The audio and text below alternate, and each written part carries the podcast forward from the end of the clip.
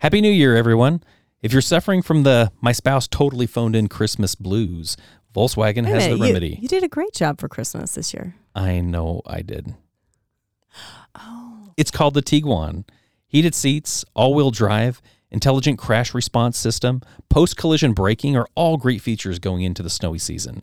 And the comfort is enough to fill the cold emptiness of a lean Christmas. I thought you wanted those khakis. Go check it out, Natalie, at www.volkswagenofboise.com. Okay. Volkswagen, engineered to soothe hurt feelings. This is the Boise Bubble Podcast, where we talk all things Treasure Valley. We're your hosts, Shane and Natalie Plummer. Welcome back to the conversation. All right, everyone. Welcome back to the Boise Bubble podcast and happy 2022. Happy New Year. Happy New Year to you.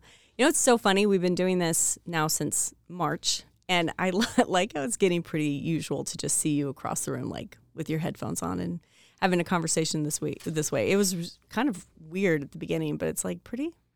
Getting pretty natural. Oh, for sure. In the beginning, I think that there was a little bit of awkwardness of seeing each other in a new circumstance. But by this time, I'm totally just I'm I'm nonplussed at seeing you naked in a sombrero on that couch. It's a little itchy up here, though. It's, Feels like a weird choice given the weather, but You whatever I gets your creative want- juices flowing. I don't want the weather to define me or to direct me or, you know, I don't live by the weather. uh, your assless chaps are cute. Yeah, I, I feel like that's the uh, position of most teenagers. I'm not going to let cold dictate I what I wear.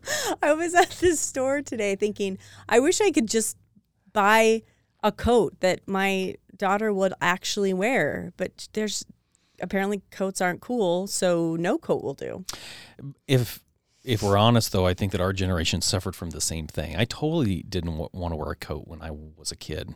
It wasn't fashionable to wear the things that your parents wanted you to wear. Maybe you lived But- in Arkansas though. I lived in Washington. There was no choice. Uh, true. And maybe fashion wasn't as cool back then as it is now. Like today, I feel like there's no excuse. Like the things that our kids are wearing are pretty fashionable in general. What are you smoking? No, they're they look okay. no, Are you saying that the options available for kids are not espoused by kids? the options are readily available. They're just choosing the most random selection. I mean, we were we had our kids. Where were we uh, this weekend? And I was like, it looks like our kids are going to a costume party. My oldest daughter looked, uh, I don't know. I mean, kind of like she was like cool homeless singer. And then our son looked like he was going to a beatnik poetry convention. Oh, they're working hard to bring grunge 90s back. Working so hard. Our daughter is pu- pure Seattle. Yeah. Our boy looks pure Portland. uh, yeah, it's weird. And then we're just wearing like, well, you know, I'm- naked in a sombrero, but um, anyway, yeah, it's it's funny though. When I was in the you know in the 90s, I I didn't like wearing uh, pants. I wasn't gonna be told I had to wear pants, so we wore men's boxers as pants all the time, and I wore pajama bottoms all the time. hmm. Like it was, I can see now my parents probably they handled it pretty well. Hmm. Anywho, uh, what are we doing here? so, so today we are talking just the two of us because we wrote an article for the Boise Lifestyle magazine that just came out on the first day of January, and we were asked to talk a little bit about resolutions, and we asked if we could switch that around a little bit, and instead of talking about resolutions, we talked about um, how would- what would you call reevaluating? Yeah, Um, I would definitely say that the past two years of going through the pandemic and uh, everybody has dealt with some serious and significant lifestyle changes uh, as a result of everything surrounding COVID and um, and regulations and policies and social distancing. All these things have had real impacts on man every facet of our lives. It sounds sounds so cliche to say it, but we were writing this article and thinking, oh man, this has changed people's jobs. It's changed their family relationships. It's changed uh, their personal health, their mental health. I mean, you name it. It's been affected in a in a way that you can articulate. Mm-hmm. Well, in- a way that it was surprising how easy it was to articulate because in in fashion that how how we tend to work sometimes is that we actually it was 2 hours before the deadline of this article and we hadn't done this yet because we have uh, full-time jobs and a podcast and kids. And we had a basic idea of how we wanted to write it Um, and I went in and wrote for half an hour. You went in, re revised a little bit for half an hour, and it was done. And what I liked about it was as I read it, it was it was like everything we had learned um, as a general summary of the two years was just right there. Um, and people have been responding really well to the article, basically talking about that.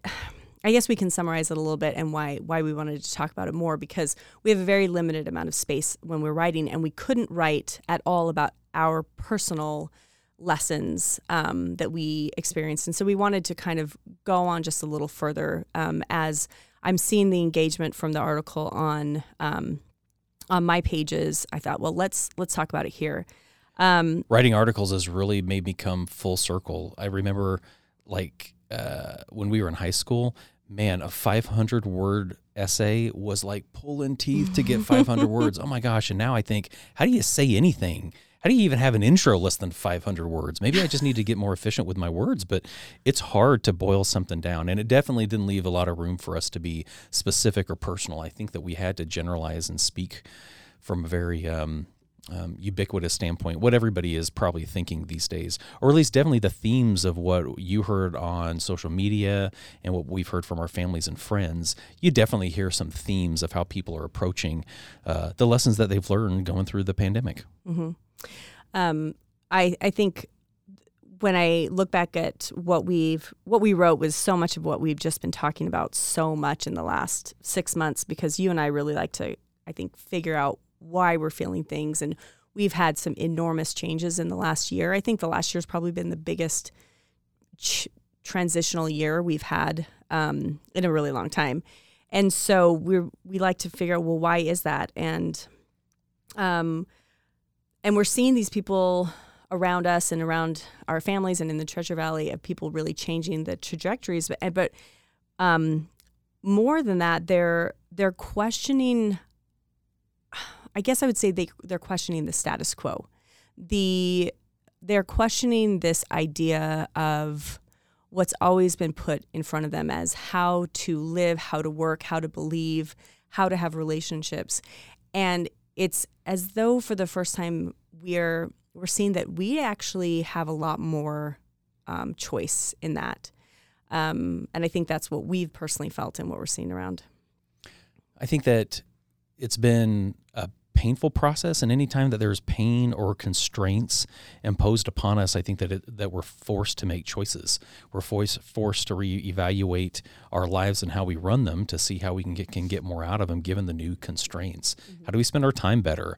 Uh, what can I cut out to make more time for the things that are important for me? What are the things in my life that are not um, making me feel better or that are making me feel worse. I think that pain forces us to ask some of these questions that normally we just I, I don't know, drift through life in a complacent manner without really looking too hard at things. And, you know, status quo is okay. But when the status quo becomes harder, I think that we're more willing to ask and evaluate and question. Yeah. I think uncertainty in general is such an uncomfortable uh, feeling for for people and we've been forced into it for so long and we're forced to see that maybe the entities that we trusted at one point we don't trust. How does that apply to other entities we've always trusted? And it's just uh, i think caused a lot of questioning and uh, and that can be frightening. And i think we're seeing some some shifts not all positive but some positive.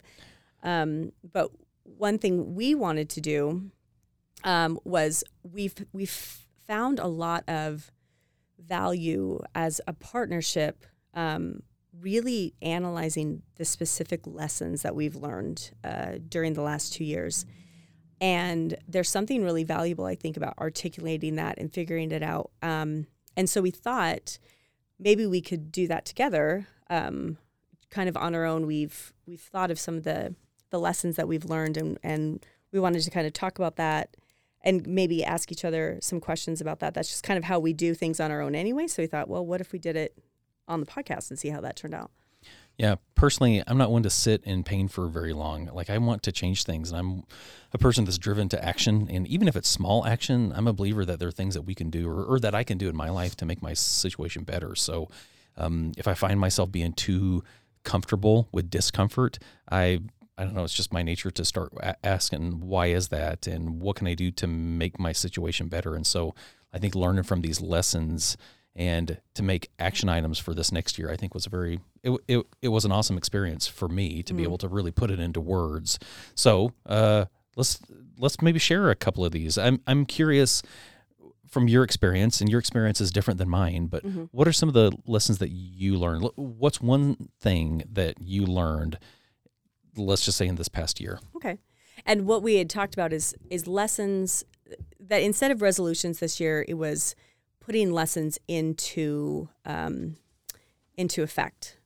That we take what we've learned and we make them part of us. And so that's kind of how I structured my lessons. I don't know if that's how you structured mine or yours. Um, one thing I learned, um, or that I'm I'm really trying to focus more on, is that success doesn't have to be visible to be very valuable. And that's just something on my end in that I have a job that's extremely visible. And so when I have successes, like it, it can be exciting when it's um, when it is visible. I mean, that works for for what I do in general. Um, so it makes me I, I noticed that I would kind of push less visible success aside um, and that was that was really problematic for me when I was looking at my overall balance. So you were focusing more on the things that you or other people could see. Yeah, because it seemed it, it seemed more relevant. It seemed uh, more valuable. Um, Are you talking specifically about social media? well, social media, obviously, but like we, I mean, I had a lot of successes this year that what that were vi- visible, and I when I look back to my what was I successful, and this is what I, I pinpoint. Like we started a podcast and it's done really well. I created a website. Um, there's just things that that those were the things that I'm like, if I get those done, I'll feel good. But what I realize is that those are fine, but it's the the one the successes that I didn't hit or I guess I say more failures that I'm like those are those are more poignant. Those are um, the moments I didn't spend with my kids that I think they maybe needed me. Um, the I have a hard time I think focusing on health things that maybe like I mean it's easier to focus on things that are going to make me look better than maybe just make me feel better. Um, so I'm trying to balance that. Mm. So what are you going to turn that in? What action are you going to turn that into the, this year? Have you thought about Mm, yeah, a for sure. different approach or specific things you're going to do? yeah, I'm going to work a lot less for one. Um, one of the problems with my job is that there's so many opportunities and they're and they're very exciting, and so um, I just have to say no a lot more and realize that um, the the biggest priorities and the biz, biggest the biggest successes that I want have to be prioritized and actually scheduled in. Um, and then everything else has to go around it because time is currency, and um, that uh, I'm running short on that. Mhm. So, and also, you know, the social media, um, the the thing about it is that it it lulls you into this idea that public success means something that honestly doesn't. Because even if you do make a public success, no one thinks about it more than five minutes after it's done. But when you're uh, and so you're always striving for it. You always have to keep up with engagement, and you always have to be creating something new and something powerful. And I still do that, and I still want to do that. But um, the people who the successes when you ignore priorities like time with your family and health and rest, um, that stuff doesn't forget. That stuff holds on, and you're feeling real ramifications. And so, focusing on successes of people who don't really care, love you, that's it's you have to see that as more of a job and not your life mission. I would say. Yeah. So the half life of social media success is extremely short. Sure. So, not that you. Sh- I mean, it's my job, so it's not like I'm gonna not gonna put all into it, but it's it's not worth. Um, it's not worth taking up as much brain space as it has for a couple years. I will say that um, in our personal life, you you have um, become a lot more intentional about not self-identifying with the thing with your work successes. Like Mhm. there are, there is some of your own personal happiness that comes from that, but I think that you're doing a lot better at trying to find joy in those those things that are not Mhm. tied to something that's so um, Fleeting. temporary. Yeah. Yeah. Yeah, thank you. I mean, I that was one of my goals for last year, and uh, um, I think I, I it's a slow thing, but I think it's it's moving that direction. And you know, I pulled out of the um, the Eighth Street studio um, that was like the coolest thing that's ever been. I was, and I remember you were just like, "What are you talking about?" That's the cool, the best opportunity. And if, if you if you haven't heard this from another podcast, we had a space on Eighth Street, right on Restaurant Row, to open um, a Boise Bubble podcast studio, and it was like something just overcame me when we were just about to get started. That just was like that you don't have the capacity to do this without completely pushing all of the most important things away.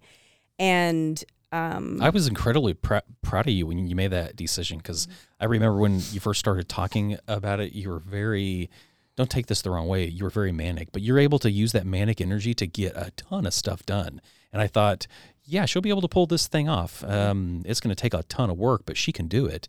And after all the work and front end investment, when you independently decided to pull back from that, I thought, wow, what uh, concentrated effort to do something that you thought was a better idea and not do something like for you to choose to not pursue an idea is a huge effort. Yeah, it was hard. It was uh yeah, it was very uncomfortable.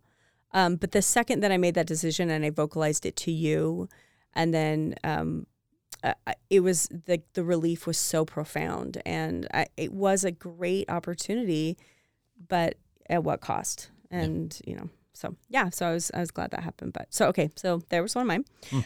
All right, I'd love to hear one of yours. Man, uh, going off of that, I could go in a couple of different directions.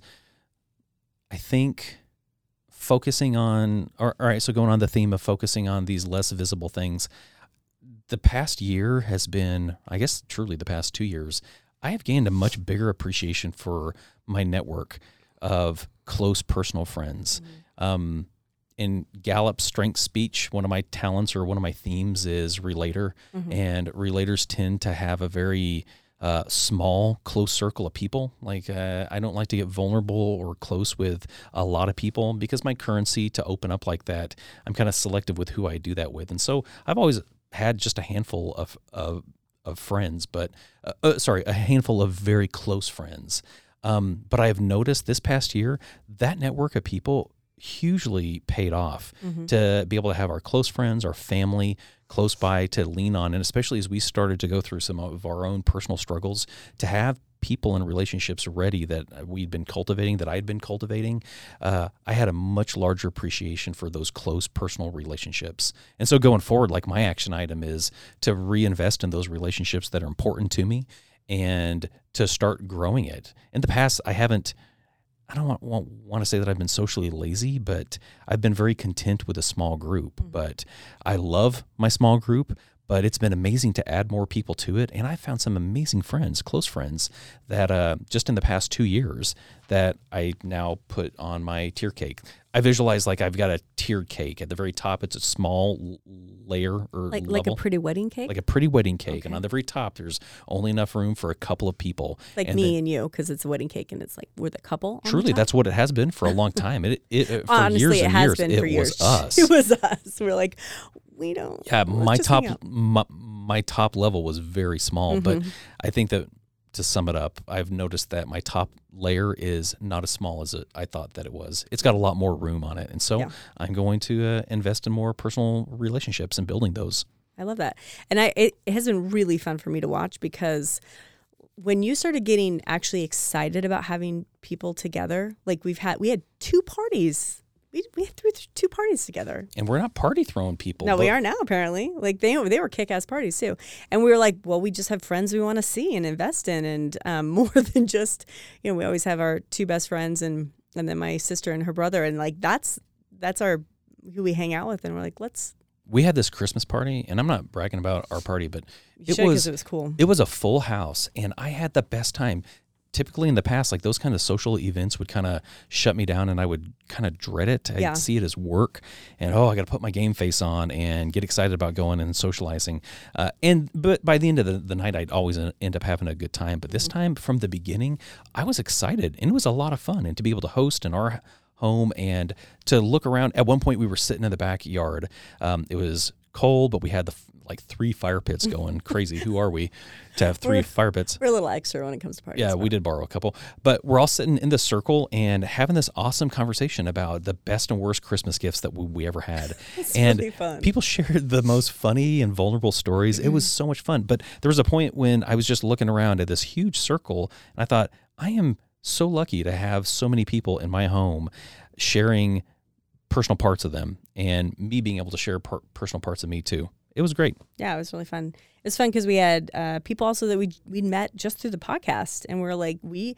It's fun to be able to sit down with um, with local people and and talk in this way because uh, we realize there are some really cool people we want to be friends with, and yeah, so that's been really delightful for me as well because I think I always wanted to be a little more social, but yeah. So, what's another lesson that you learned? Um, so I, I think that kind of ties into a little bit about um, how do I say this?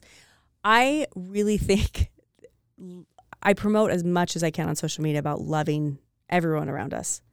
Um, to try to find what's valuable in them and to see beyond um, belief structures or political parties or whatever.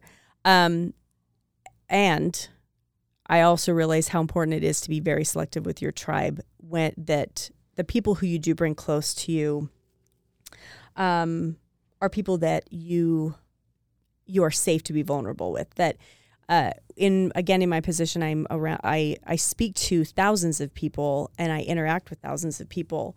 But that doesn't mean that I bring thousands of people into my story. This year has been one of the hardest of our lives, and I don't talk about almost any of it um, with uh, publicly.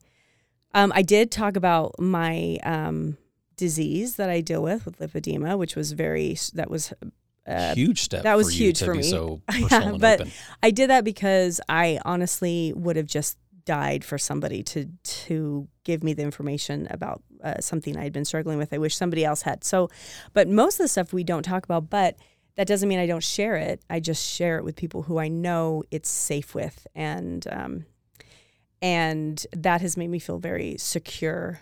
And so, You've shared some experiences about interactions that you've had with other people that have had an expectation on you to be more open and more giving of yourself and more authentic, and almost laying it as your uh, at your feet as a fault that you haven't done more. oh yeah, just that you haven't been more authentic. And this most recent example was it was crazy to me for this person to get so upset with you for Uh-huh. Not vocalizing a position that you had on something or not uh, speaking your heart about um, everything that you believed. And I th- found it very odd because number one, we are not. For better or for worse, we're not in an environment socially where we can do that with people. We're in such a cancel culture where people only listen to you if the, you're saying something that they already agree with, it's not safe to share anything that might be different than what they believe. And yet they still hold the expectation for you to share your position. And oh, by the way, I expect your pos- position to be the same as mine. And they get angry if you're not. And so the safe route is just to keep it to yourself. But this idea that you don't owe anybody anything Yeah. um, when you're working in your position, I think is important to point to point out. Yeah, for sure. I mean, there's there's diff- there's words that are thrown around all the time, like authenticity and um, vulnerability, um, and while I do think it's very important to be, I guess, authentic to who you are, uh, we don't owe all of ourselves to anyone. Um, and I, I feel like that's a that's something that maybe younger influencers struggle with more is that they feel like everything I feel must be made public or it doesn't count. Um, there's stuff that it's like that's just mine, and and I don't. I'm not going to share the most precious parts of me because, um, again, people are just scrolling through their uh, screens on the at the grocery store, and like then they're forgetting that. That's it's not worth putting some of those things out. And I'll put some things out. I I'll put the things out that I really I I stand for, but then there's some things that I'm just not I'm I'm not a black and white person and I and I am not a black and white person on almost anything. So anything that I'm going to talk about um that's of a very serious nature is probably going to make people angry. It's a weird generational switch, I think, to see how different it was than uh, when we were growing up and probably our parents' generation. I almost feel like when we were younger, man, I'm going to sound like an old man. Anytime that you say that, I felt like when I was younger. Mm-hmm. But I felt like when we were younger, Our the- son just said, you know, when I was younger, oh brother. no, but I feel like there was like it was the baseline expectation is that you didn't share everything. Mm-hmm. Like you kept you kept most of your personal stuff to yourself and that stuff came out in time and under specific circumstances of trust when you could build trust. But it was almost you almost had to earn the right to share more personal things about yourself. Uh, so you started a little bit more closed and you opened as you built trust. But these days, that's not the case at all. It's almost like the expectation is, oh no, you should expect to get every single part of me out of the gate. And frankly, I don't want to be closed minded, but I don't want every single part of you. Like you're a lot to deal with. me? No, I'm just saying you in general. Whoever you are that's speaking to me, you're freaking lot to deal with. And I and I'm sure that you're an amazing person, but man, can you give it to me in baby bites? Ease me into you instead of just expecting me to know how to manage every single part of you. That doesn't feel like an like a realistic expectation. Well, we live in a generation of also um, people will take the thing they believe in most or the thing that they advocate for. And I think people have forgotten that when you when you yell something all the time, no one listens anymore. You they can't. They can't take it. It's too much. So uh, I feel like in the last two years, people have decided on something that not everybody, but many people have said, okay, this is the thing that is the most important thing to me, and I will not stop talking about it. Well, the problem with that is when you're yelling at someone all the time, they are going to disconnect, and so you've lost your your voice. And there's something to genuinely listening and learning, and then as you learn something, to put that out there in a kind way that's uh, you know very I you know I'm very uncomfortable with zealots the whole just yelling into the crowd uh, running into the, the the enemy approaching you um, that idea um, doesn't have it doesn't seem to be causing much uh, progression. Um, I think when we listen more and we speak when it seems like a really really valuable thing to say then we we capture people's um, attention. And that's not something social media works with because you're trying to keep up with engagement. You're trying to stay relevant. You're trying to be noticed. And and so um, i know that for me personally on social media i don't go on facebook at all um, because my relatives fight all the time about politics and i'm like uh, yeah, I'm not. I'm tired, and I I'd love to hear what's going on in your life, but I don't have the time to sift through it. And then on Instagram, on my personal account, I think I've muted everyone that um, isn't like a close personal friend because it's just I don't have the time. The struggle that I have with zealots is I feel like zealots they have a hard time making space in their mind that the things that they're zealots about might not be the most important thing to everybody. Mm-hmm. It is Sure. super important to them, but there's no room to believe that it's not important to other people or that it could be less important to other people. And when you believe so deeply that this topic that you're that you've chosen to plant your flag on is the most important thing, you just drown you isolate so many other people and you make it so that they don't want to listen to you because there's no open-mindedness to hear another position. So whatever the topic is, I mean pick it and then pick its antithesis. It's uh, on either side, zealots are just hard to deal with. And you can be passionate without being a zealot. It's, I mean, it's amazing to be passionate, but what I found with zealots is they do get very angry if you don't, if you don't follow in that same vein. I mean, I have a few things that I plant my flag on more personally than anything, but I'll find opportunity to bring that up. But um, I'm not a zealot about it. It's just the things I find important. But I don't expect anyone else to see them as as important as I do. it's a weird psychological thing with advice, right? Like Mm-hmm. anytime that you volunteer advice, there's a psychological thing that happens in people's mind that they that they immediately discount it. They Mm-hmm. don't want to hear it. Um, and I don't know why it is that we're wired like that, but advice that's given after it's been asked for Mm-hmm. is much more easily adopted and uh, retained too. So I feel like standing on a position or uh, whatever this is, when you're giving it out there without people asking for it, you're you're triggering this psychological mechanism that people just shut down. They can't hear you. That's why I like consulting rather than just meeting someone for coffee. It's like pay me to consult you because you'll take this much more seriously than you're just asking some advice. or or coaching like the number i mean one of the top five rules of coaching is you don't give advice and you don't really even give recommendations you ask questions and and you only give recommendations or, or, or advice only when they've asked for it specifically and then you got to be super selective about it but you got to be really careful but it's more likely to be followed or adhered to if it's given under those circumstances. I really hate it when you're coaching me because, well, in the beginning, I hated it all the time because I'm like, you learn, you were learning all these great coaching skills, and I was like, it was very different from what you'd been doing before. I'm like, stop coaching me. But now I, you've taken those, those responses that I've had and you've used them and now I can f- see that you're slowly you're coaching me but then but I appreciate it and and our conversations have gotten so much better because you're not just giving me advice. Sometimes I'll be like, just tell me what you think. Stop asking me questions. But oh absolutely i will not tell you what i think unless you ask yeah, but sometimes I'm I want you to, and and that's been an interesting. then you uh, can ask for it. And if you ask for it, I'm sure that I'll have an opinion on it. Okay. But until then, I'm saving myself a ton of headache and keeping it to myself. okay, all right. I want to know one of your lessons. Um, one of the th- one of the things that I've noticed, I think that with the pressure of the pandemic to focus on so many different areas, like the pain points were everywhere. It was physical health. You couldn't get out to a gym. You had to spend more time to get outside and to be active.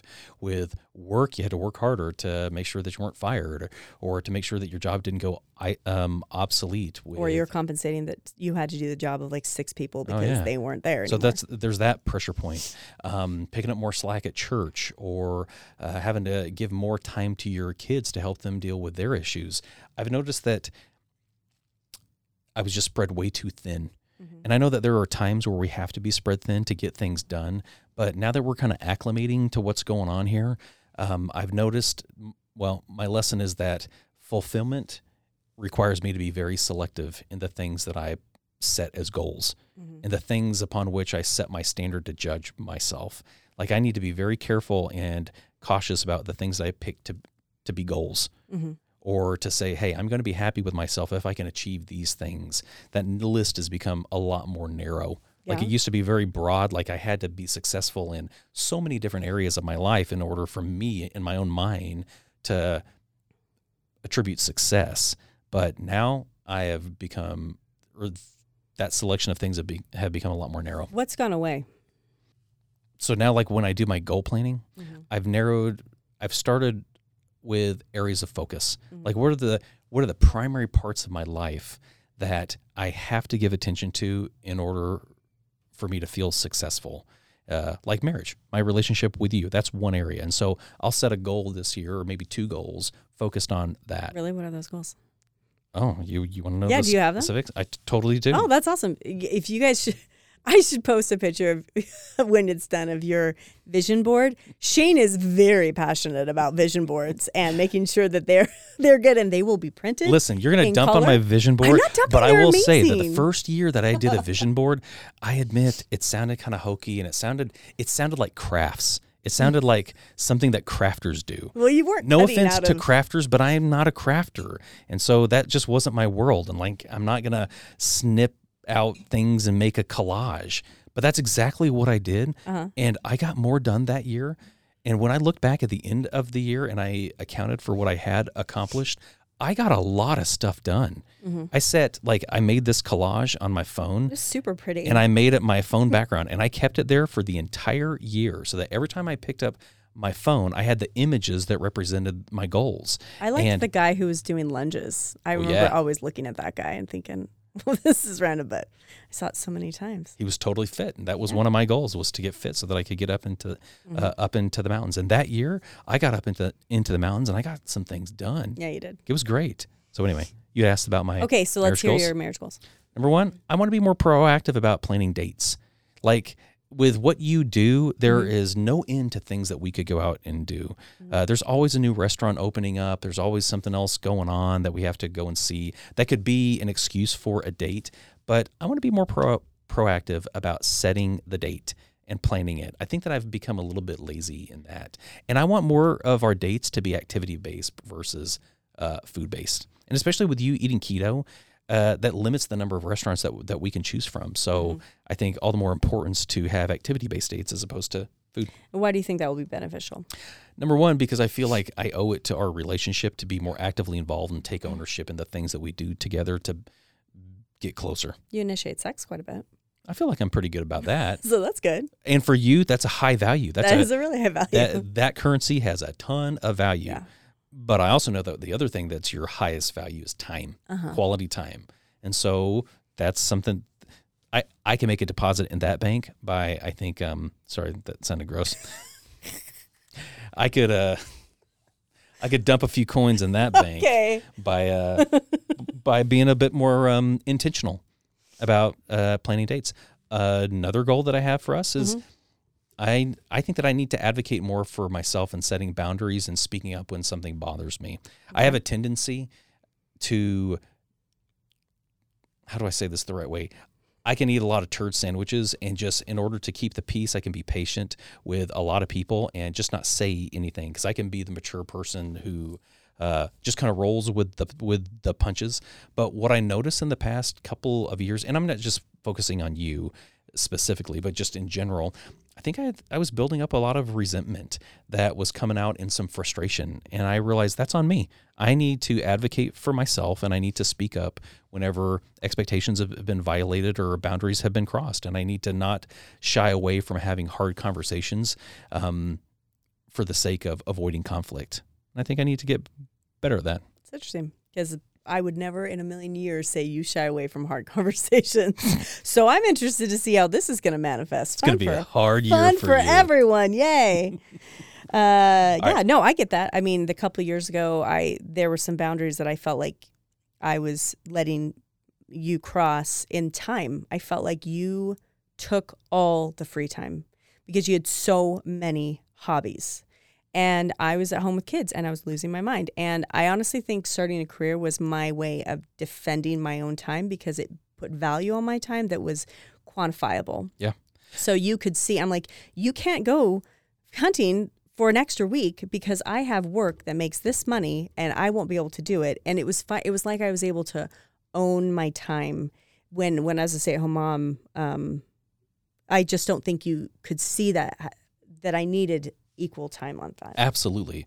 And so when I choose this as a goal to advocate for myself and to speak up and to uh, set and maintain boundaries, I choose it because it's something that if both of us do, it's going to make our relationship better in general. It's not just on my side. It's not me like I have this list of grievances that I have against you.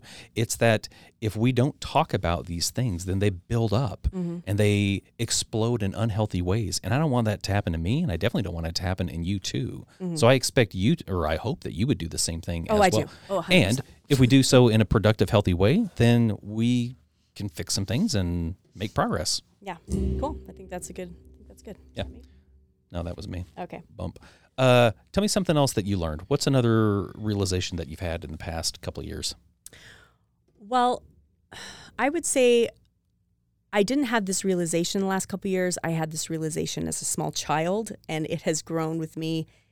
And this is the in the last year I have made it real for me, and that is that I've always been very uncomfortable with people believing that you had to live a certain way to um, make it comfortable that you're in. Uh, how do I say this? that their definition of something you're living that way so um I feel like you're still being a little bit vague. okay i know i'm trying to think so me. i don't want to get into a lot about what we've been going on with kind of some of our spiritual transitions because again that's something that's very personal for me it's um, a really heartbreaking and lovely experience but it's very very raw and and mine and yours and and I've shared that with very few people. But one thing about the religion that we were both raised in that I value very much and um, will always value the one of the problems I have is that that there was really only one way to live that that uh, faith if you were going to stay in that organization. And what I didn't understand was that um what well what I what I decided to take ownership is is that all the lovely beautiful things of any um any belief structure you can own in any way you want. And I realized that the things that made me uncomfortable about a, certain organization, I could actually let those things go and not lose the most beautiful things that I already had. That I could own my spirituality and I didn't need to rely on the vernacular of an, another organization to define it. That all of the amazing spiritual experiences that I've had throughout my life and from a child to to now um, separating myself a little more from um, a religious organization doesn't nullify those. It just means that I am able to define them. And sorry, do you have a question? Well, uh, so I just wanted to make sure that I understood you. Are you saying that you don't like the idea of letting someone else dictate your experience and choose the language to use to define your experience? Well, that, yes. And that because I'm, uh, that, um, how do I say this? Um, I hate to put you in the position of talking about something that you're uncomfortable, but knowing kind of where you want to go with it or having an idea, I feel like it's a good example to work through to highlight what the issues are.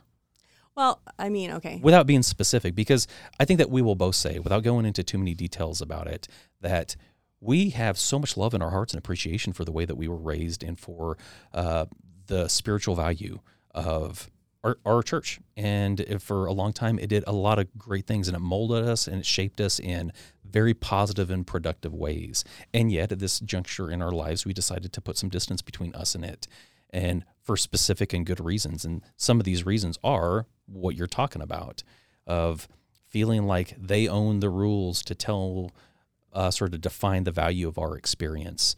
Um, Uh, there was just okay.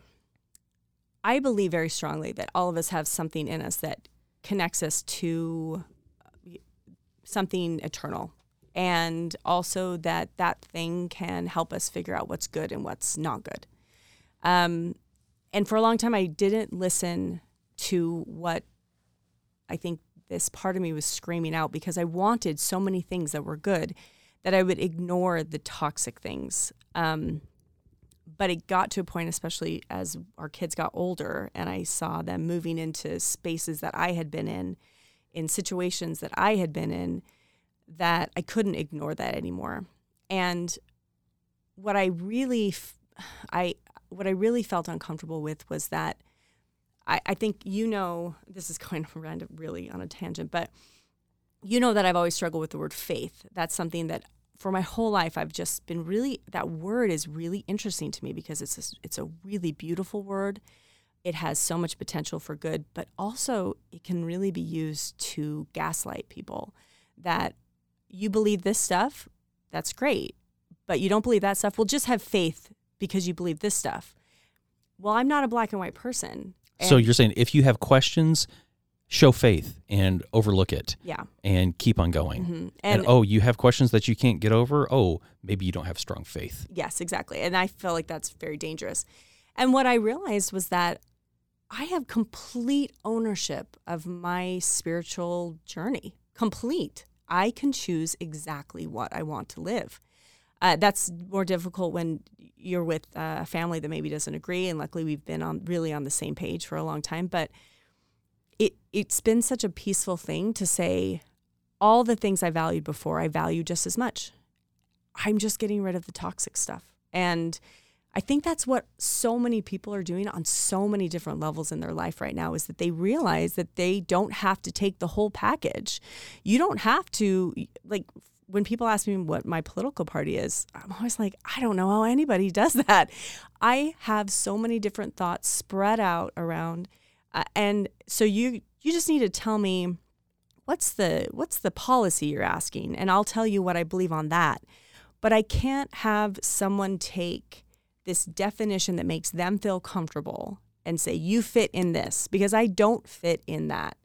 And um eh, but I always had tried in my religion, and I I don't separate myself with anger. I don't separate with, uh, with I'm so grateful for everything I had because I still have it all. I have everything I ever valued in that religion uh, to, for the most part. I mean, there's obviously we're going to miss our community, but it's not like we're not still friends. And it's not like I wouldn't even still worship there if I felt like I wanted to. It's just, um, I just sometimes you have to take ownership of what is not doing good in your life and remove it.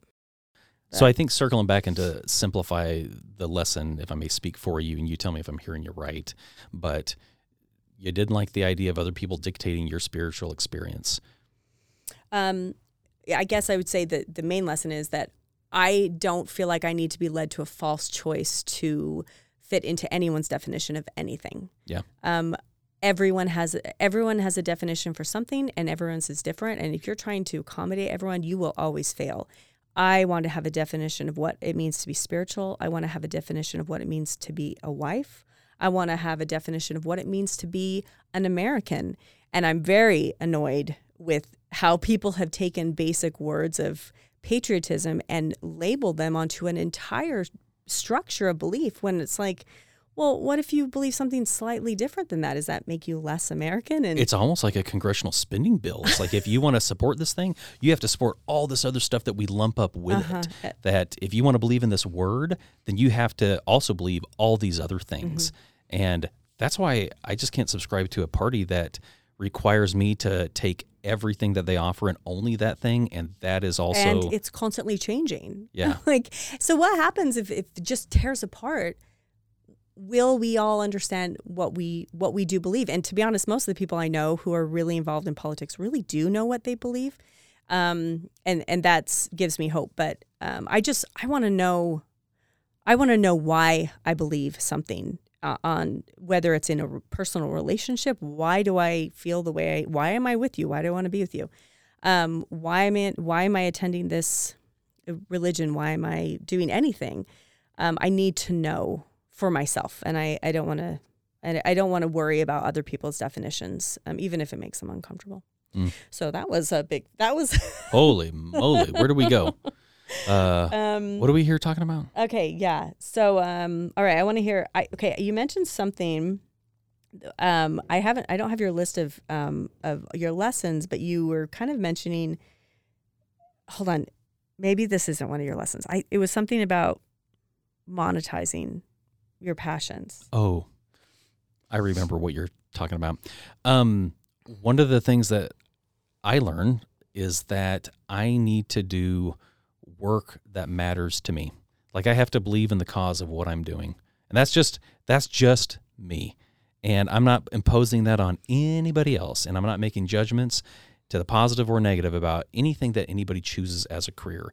I'm just saying that for me, I feel like I need to be involved doing something that contributes to the greater good of humanity in some way or to the community or um, it just to be part of something that's bigger than myself, I have to do work that matters, that mm-hmm. in my mind is important.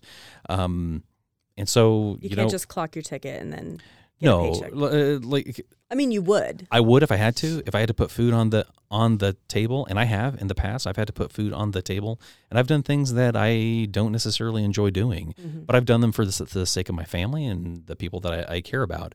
And so, yeah, I'll do that, and I'll smile when I do it. But if I have choices, I'm going to choose something that gives me more fulfillment, that's more in line with my own personal mission. Um, and I made steps to move in that direction this past year.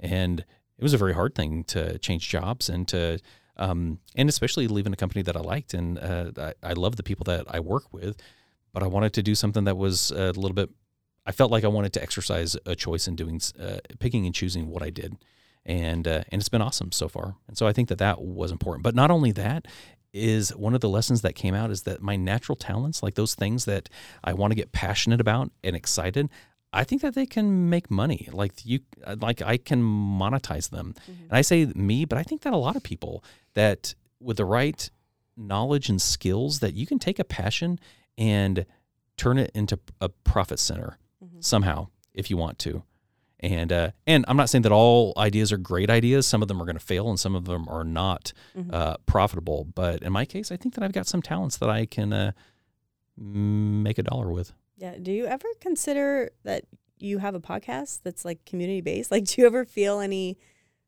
like for me, I see the benefits because I hear the interactions of what people think. Do you do you not feel like having a podcast in your community is part of that? I feel like it is in the beginning, and I think that it's getting closer to doing that. I just have to get better at doing it. Better at doing the podcast? Yeah.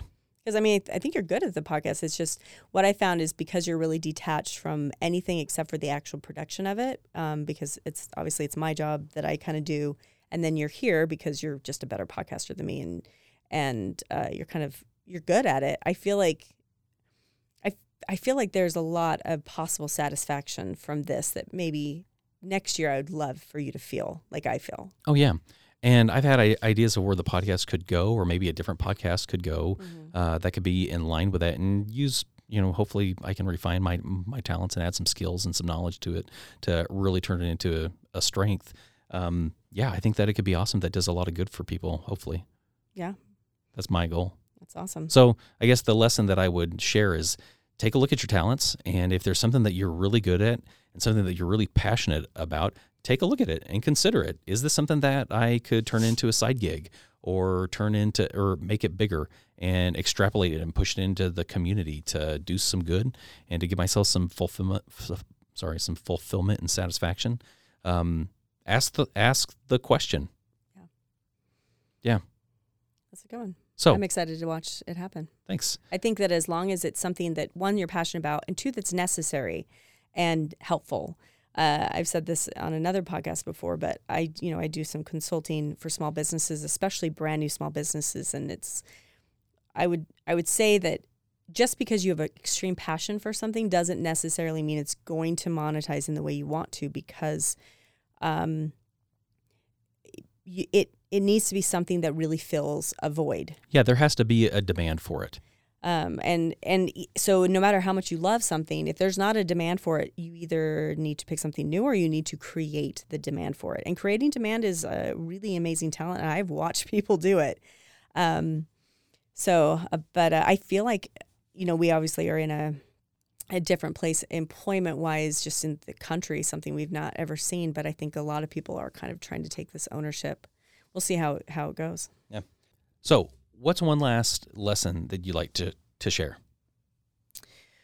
Um, I would say that I noticed I had this cycle towards burnout that was just continuing over and over again.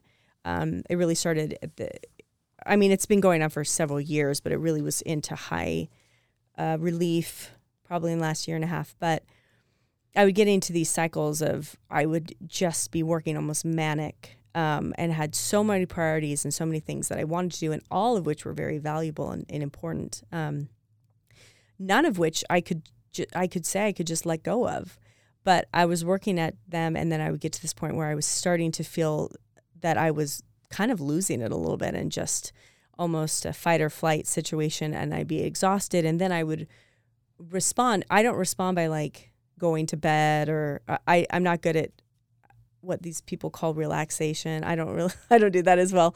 Um, so then I would kind of do something major, like have a whole weekend. Um, I go to a hotel and just kind of de- try to detox there, but I still ended up working.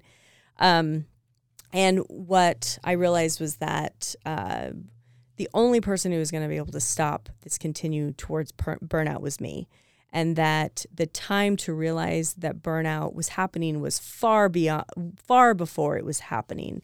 And that I could still manage the most important things in my life. I just had to do it very differently and very intentionally. And um, and so that's still a struggle, and that's one that I can't say that I have the answers to. I I've obviously removed quite a few things. I've removed some pressures on myself.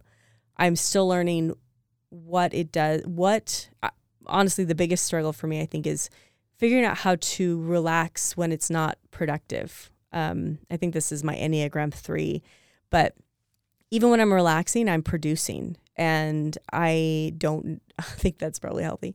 So I, I'm trying to figure out a way to to pull myself or keep myself from burnout so that uh, because we that's not how we're supposed to live. I mean, there are times in our life that are going to be really stressful and we have some stressful stuff happening in our life that we don't talk about and those aren't going away. Um, but I'm not going to be able to handle those with love and compassion for people around me or for myself if I'm at a manic state of, of total burnout. So that's something I've learned. Um, all right, it. I want to hear one more of yours. Uh, I would just say that the final one that uh, a lesson that finally percolated through to the gray matter is I am in control of my quality of life, and that if I'm not happy with something, then I I shouldn't blame it on somebody. I shouldn't take on a victim mentality. I feel like I've gotten a, a lot better at recognizing when I'm feeling like a victim, um, and to have a new mechanism to turn that into action and ownership and saying, okay, well, what, what can I do to change my situation? If I'm not happy with this thing in my life, at work, with my health, um, with my quality of life, what can I do to change it? And I've gotten a lot better at setting goals and identifying uh, what things I need to set goals around.